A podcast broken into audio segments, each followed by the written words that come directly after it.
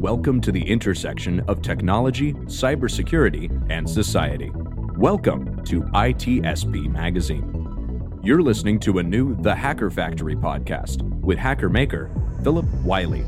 You're about to discover what the role of a professional hacker entails, the different specializations it holds, and what it takes to learn and become one. Enjoy the conversation as Phillip and guests unveil the secrets of professional hacking a mysterious, intriguing, and often misunderstood occupation.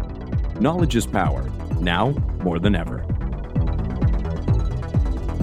BugCrowd's award winning platform combines actionable contextual intelligence with the skill and experience of the world's most elite hackers to help leading organizations identify and fix vulnerabilities, protect customers, and make the digitally connected world a safer place. Learn more at bugcrowd.com.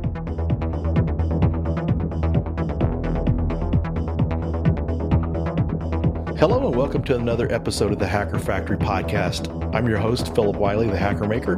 In each episode, I have a person with a unique journey into uh, cybersecurity, and hopefully their stories will resonate with you. And this episode, I've got someone on that's a friend of mine that I've met through the cybersecurity community. He does a lot of speaking. Great person and a great person to have on the show because he really is big on mentoring and helping others get started out. So, thanks for joining, Matt. Great. Thank you so much for having me, Phillip. It's a pleasure to be here. It's great to have you. So, why don't you tell our listeners a little bit about yourself? Sure, absolutely. So, I hail from the Cincinnati, Ohio area.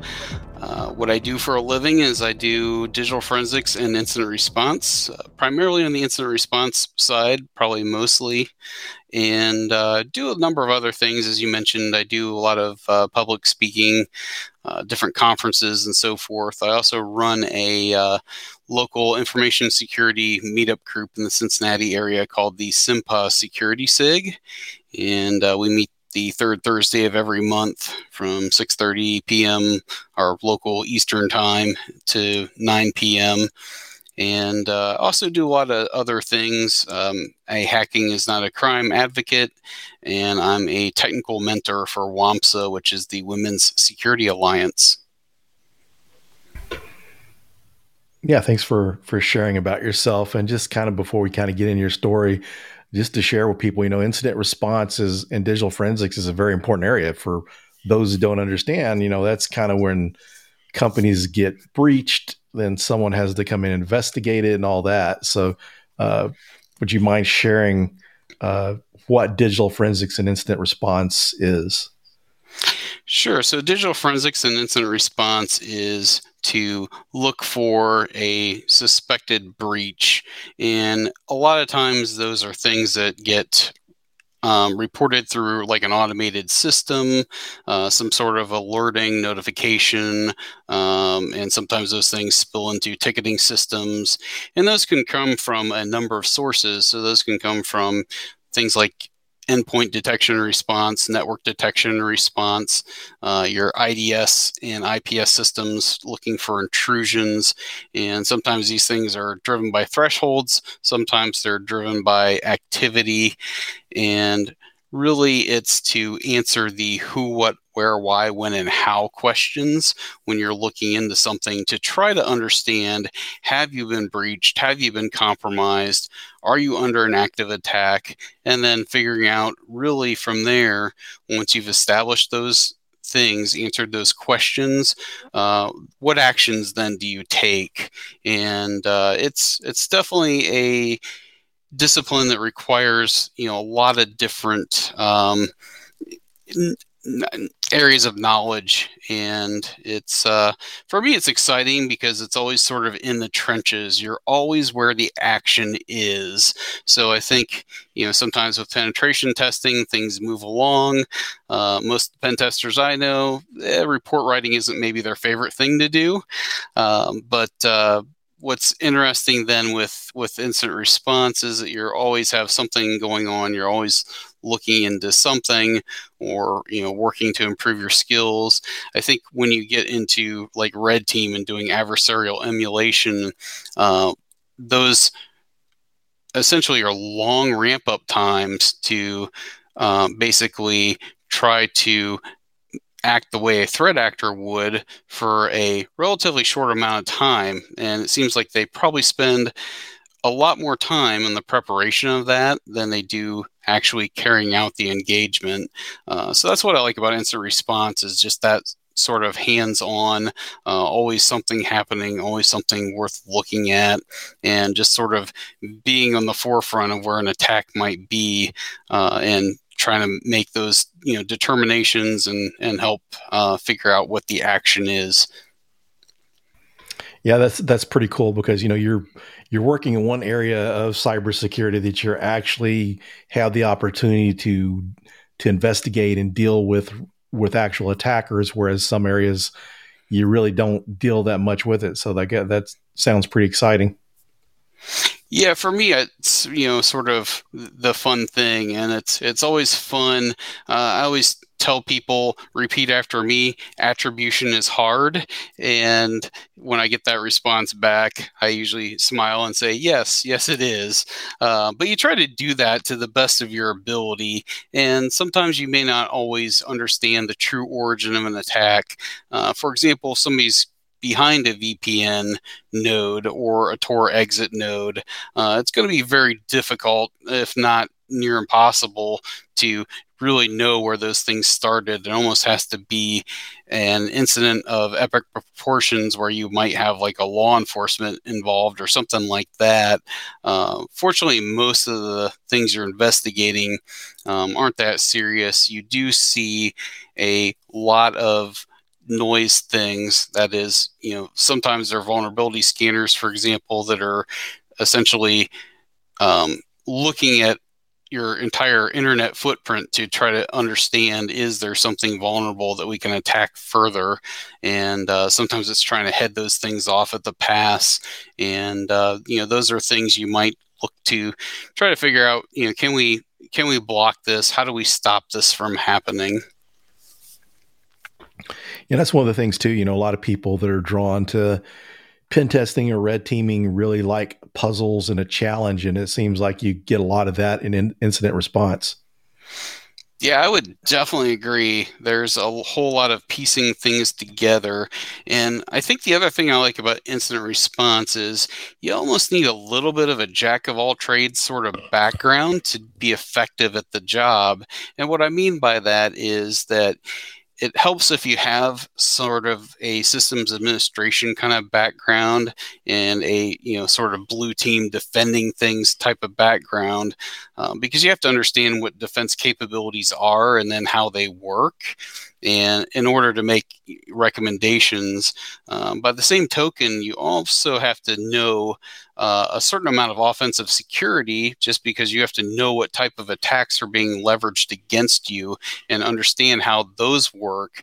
And i'm not saying i can do either of those at a you know full-time level. Nobody would mistake me for example for a full-time penetration tester or you know a red teamer somebody who does offensive security for a living. I'm not at that level. If i had time and enough energy to focus on that specifically then i'm sure i could get to that level, but it would take some time to do so.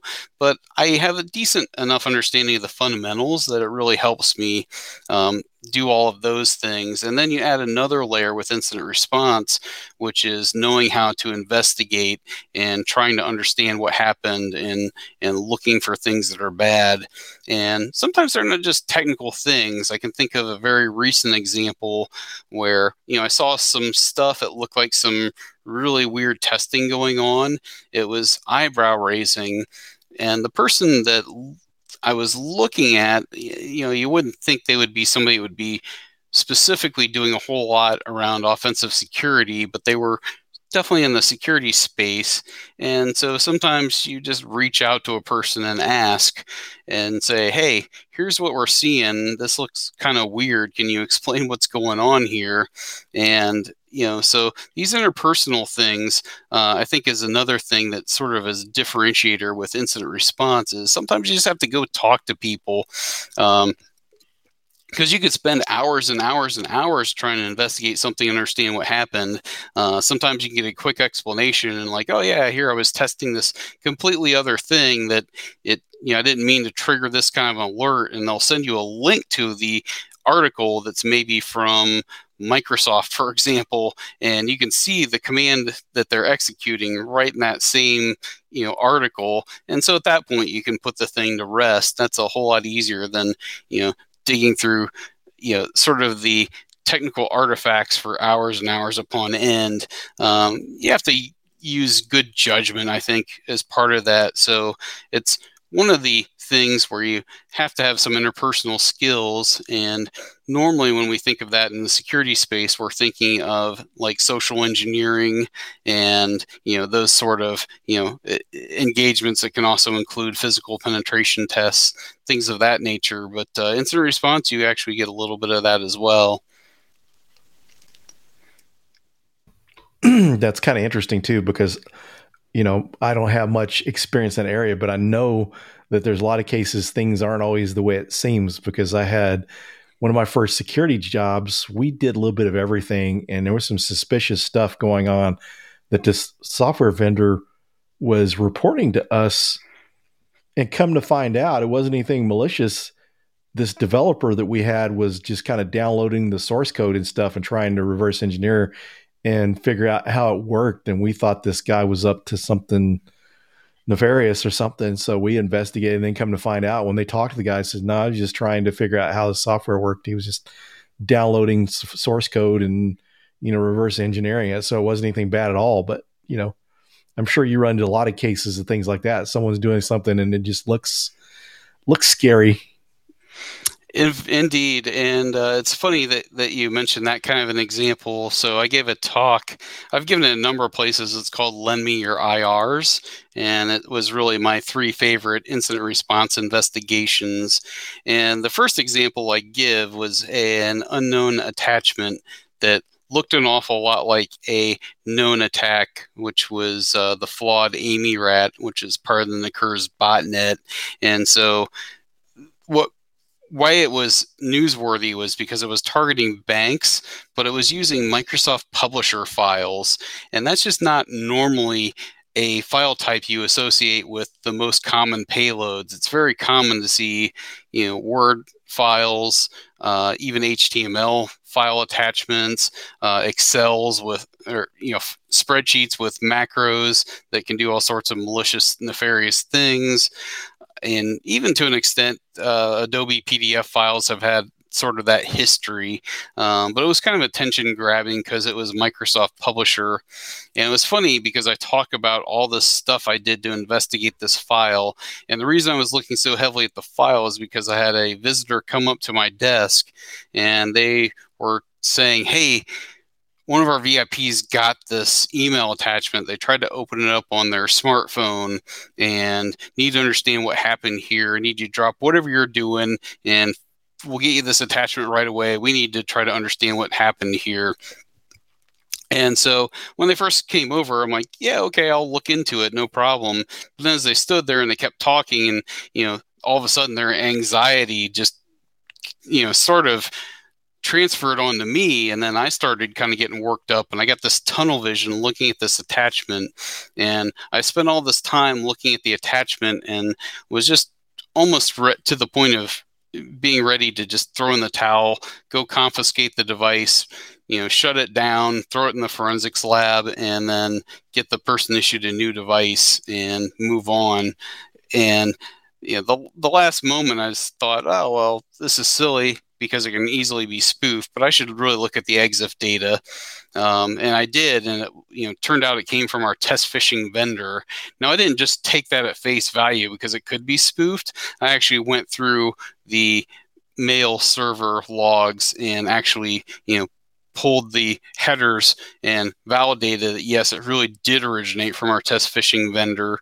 But uh, yeah, that was one of those situations where it was kind of a painful lesson, and uh, especially painful for me because I've given a talk at a number of places called phishing forensics. Is it just suspicious or is it malicious? In all of those cases i always start with the email message headers. And the one time i don't because i had this person get me so tunnel vision focused on the attachment i lost sight of my standard processes and procedures. And i spent you know literally hours looking at something that I should have been able to close out in minutes. Uh, but those are the painful lessons you learn. So then the next time when they roll around, you don't make that same mistake twice. Yeah, sometimes those hard lessons learned are the are some of the most valuable ones.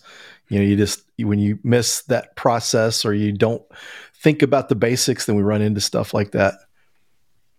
So, uh, so you know, we kind of jumped into some of this stuff since it's really, really interesting topic to me and one that I really don't know enough about. But kind of, how did you get into digital forensics and incident response? How did you get into that?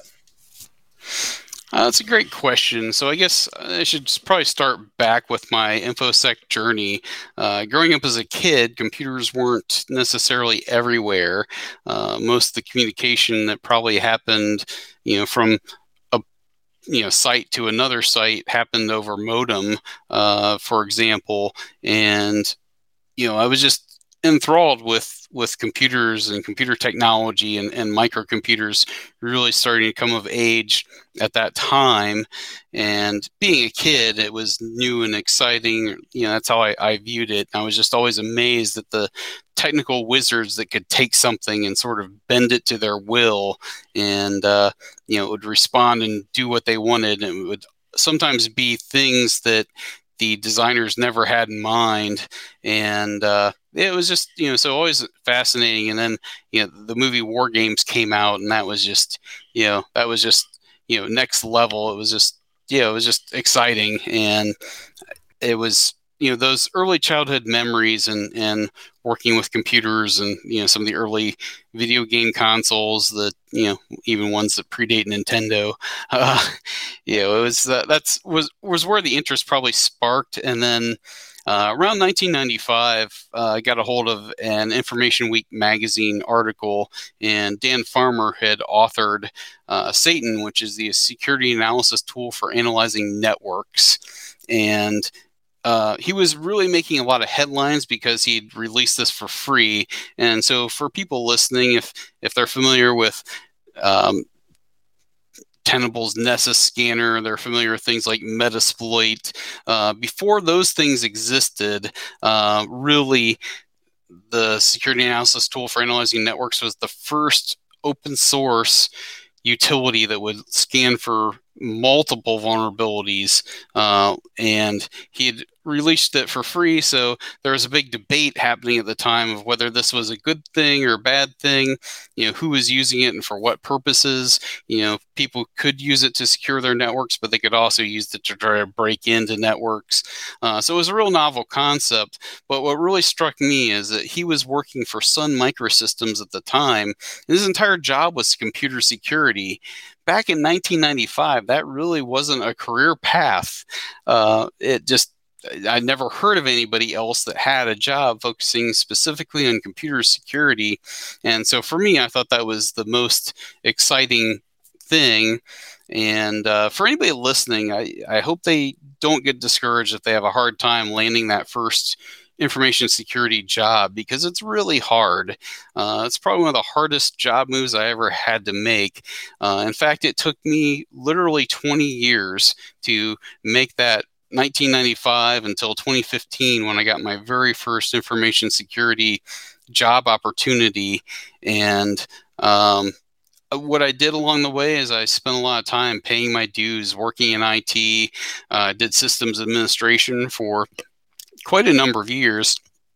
I'd always been really interested in information security, went to a ton of conferences, went to a lot of meetup events and so forth, but I wasn't real good at networking per se because I mostly kept to myself, uh, except for people that I knew who they were. You know, I could you know maybe go and talk to them just to let them know how much I appreciated their work and their research and their information sharing, and uh, some pretty prominent people in the industry that. Uh, um, you know, it, it wasn't really till a little bit later than I kind of got out of my shell a little bit, and uh, I gave a talk at uh, DerbyCon Five. Was the first big security conference talk I gave, uh, and it was shortly after that that I actually got the opportunity to get in the, an information security job. Um, so for me, uh, it was kind of going from that system administration side to um, really doing security by extension just on what that job was uh, until you know I had enough relationship established and I, if I had known back then that you know speak at a conference like DerbyCon, a high profile conference, was the instant credibility I needed to get a job opportunity, you know, I probably wouldn't have waited so long. But uh, that's kind of how it, it happened. And, uh, you know, it, I was previously more of a security jack of all trades um, before the role I have now, and so I kind of had a chance to do a lot of things from you know vulnerability management and also uh, doing some AppSec stuff to do manual validation because just because a vulnerability scanner says something's vulnerable or not vulnerable doesn't mean that's really the case. Um, some things you have to look at firsthand and learn how to do that. Um, so I've done a little bit of that stuff, but for me, the it, it, was just sort of that excitement. I think of always being on the the front lines and tearing into and trying to answer the question and and where I was at uh, with a previous employer. Um, you know, it was only a small part of what I did, but I was really the only person we had that was, you know, capable of doing the incident response and, you know, looking at log files, pouring through the SIEM looking at packets, um, understanding what's happened, and and had enough um, time spent studying offensive security to to know sort of what I was looking for, and so that was really what I wanted to focus on, and fortunately, it worked out for me. So, for anyone that's wanting to get into digital forensics and incident response, how would you rec? What would you recommend? Um, I would recommend uh, a number of things. So, make sure you really understand systems at the host level. Uh, make sure you know Linux and Windows pretty well. Um, there are certain things you should know, like how to look at processes that are running on those kind of systems um, and knowing the commands and the tools or utilities you would do uh, or you would use for that rather. And you know for example just just knowing in linux that the most of your log files are going to live under slash var slash log uh, knowing in windows for example that the four base logs are going to be application setup uh, security and system and just knowing how to kind of look at those logs um, i would recommend anybody have at least a basic knowledge of knowing how to look at packets in like wireshark utility uh, something like that. You know spend some time looking at pcaps and and if you can find online exercises uh, more power to you. Um, i think right now uh, it seems like there are a lot of range ranges, CTFs, and that sort of thing, and they tend to slant a little heavy to the offensive security side. Um, so, one of the options that's out there uh, ENISA, ENISA is basically part of the European Union, and they actually have some great free resources out there. So they have some technical training, and with those, you can download the virtual machines, and they're pretty lightweight, so you don't need a monster system to to run these.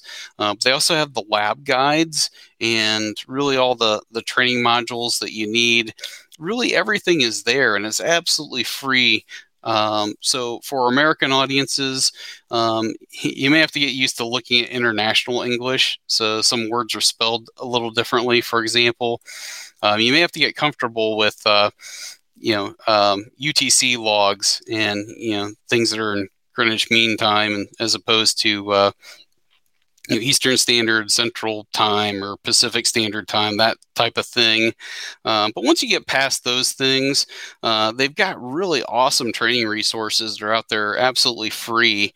Um, the other thing I would caution people of about ENISA is that they get into some legal legal aspects, and so some of those European laws don't necessarily translate to uh, United States uh, law.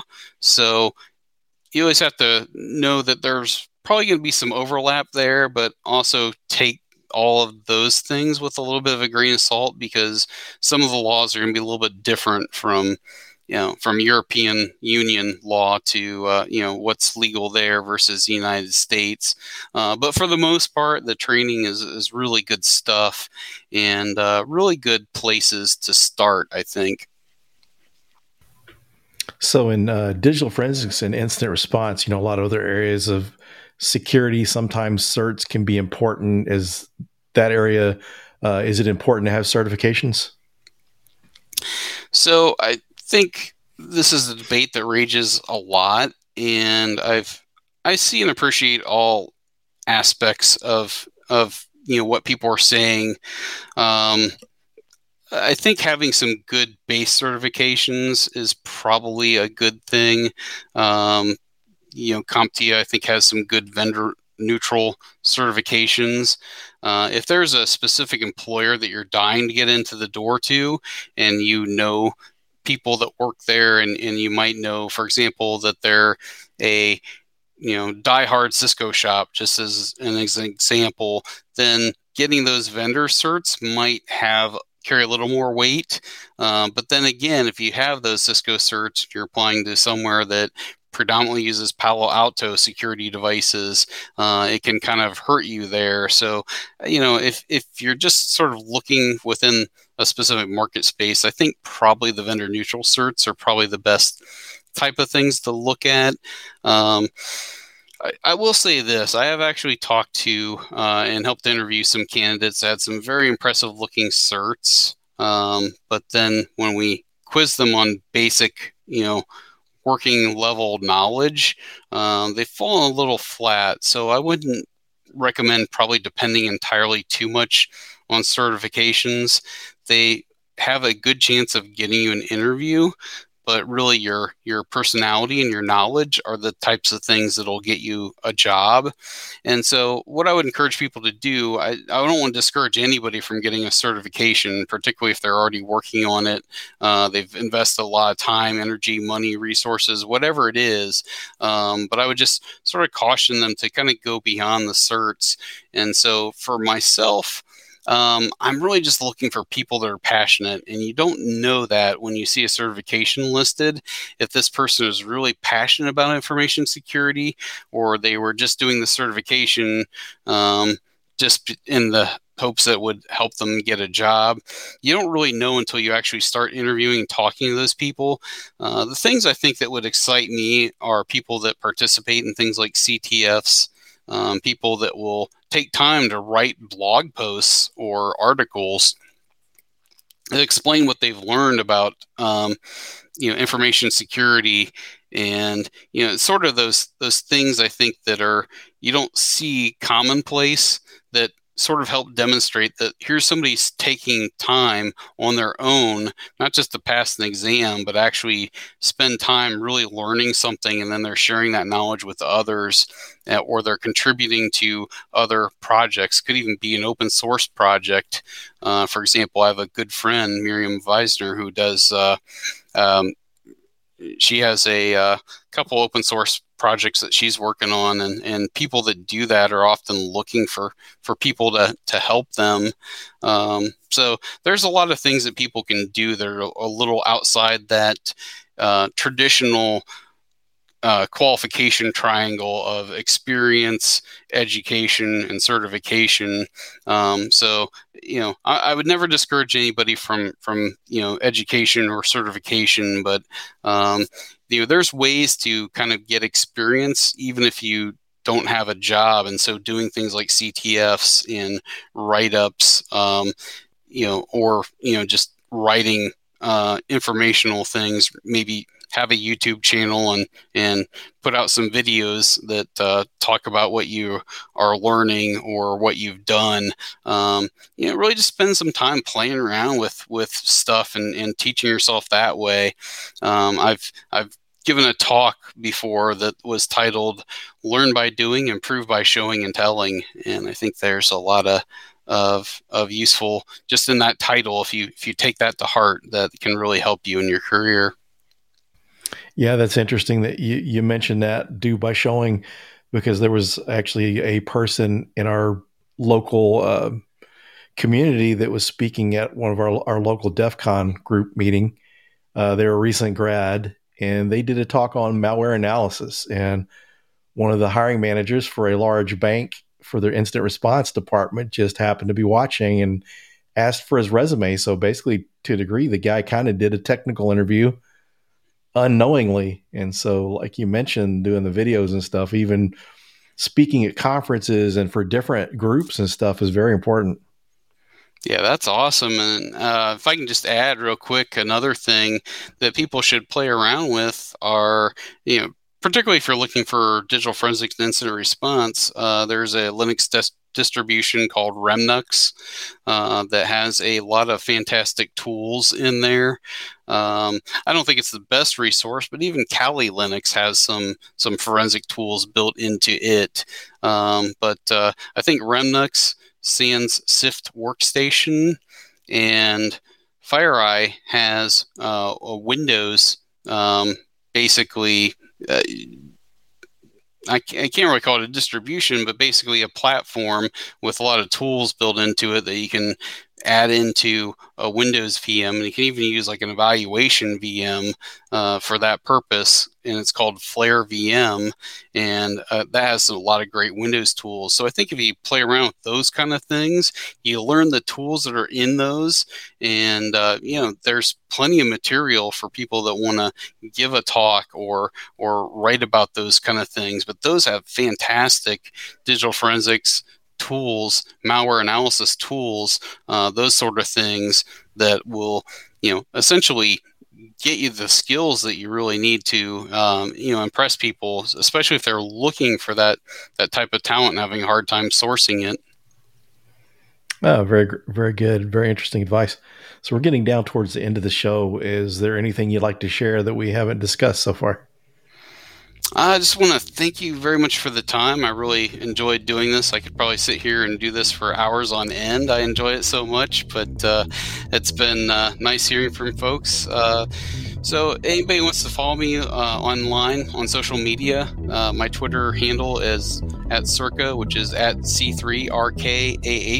So, if anybody would like to follow me there, anytime I have speaking engagements at a conference coming up or a meetup group I'm running, really pretty much anything I'm doing. Uh, that's strictly an InfoSec handle, so anybody can follow me there and uh, you know sort of see what I'm up to. And if I'm if I'm ever going somewhere where, where any of your listeners are, definitely come talk to me. Hit me up. I love love talking with people. If anybody has questions, advice, or just you know wants to banter on things that I've done or what they're doing, love to talk to people. So uh, you know definitely feel free to reach out. Awesome. Thanks for thanks for joining. It was an honor to have you as a guest. And for those wanting to get in touch with Matt, we'll have his Twitter uh, in the show notes, so make it easier for you to find. So thanks again, Matt. Thank you very much for having me. It's been been great. Thank you. Uh, thanks everyone for joining, and we'll see you on the next episode. BugCrowd's award-winning platform combines actionable contextual intelligence with the skill and experience of the world's most elite hackers to help leading organizations identify and fix vulnerabilities, protect customers, and make the digitally connected world a safer place. Learn more at bugcrowd.com. We hope you enjoyed this episode of the Hacker Factory podcast with Phillip Wylie. If you learned something new and this podcast made you think, then share ITSPmagazine.com with your friends, family, and colleagues. If you represent a company and wish to associate your brand with our conversations, sponsor one or more of our podcast channels. We hope you will come back for more stories and follow us on our journey. You can always find us at the intersection of technology, cybersecurity, and society.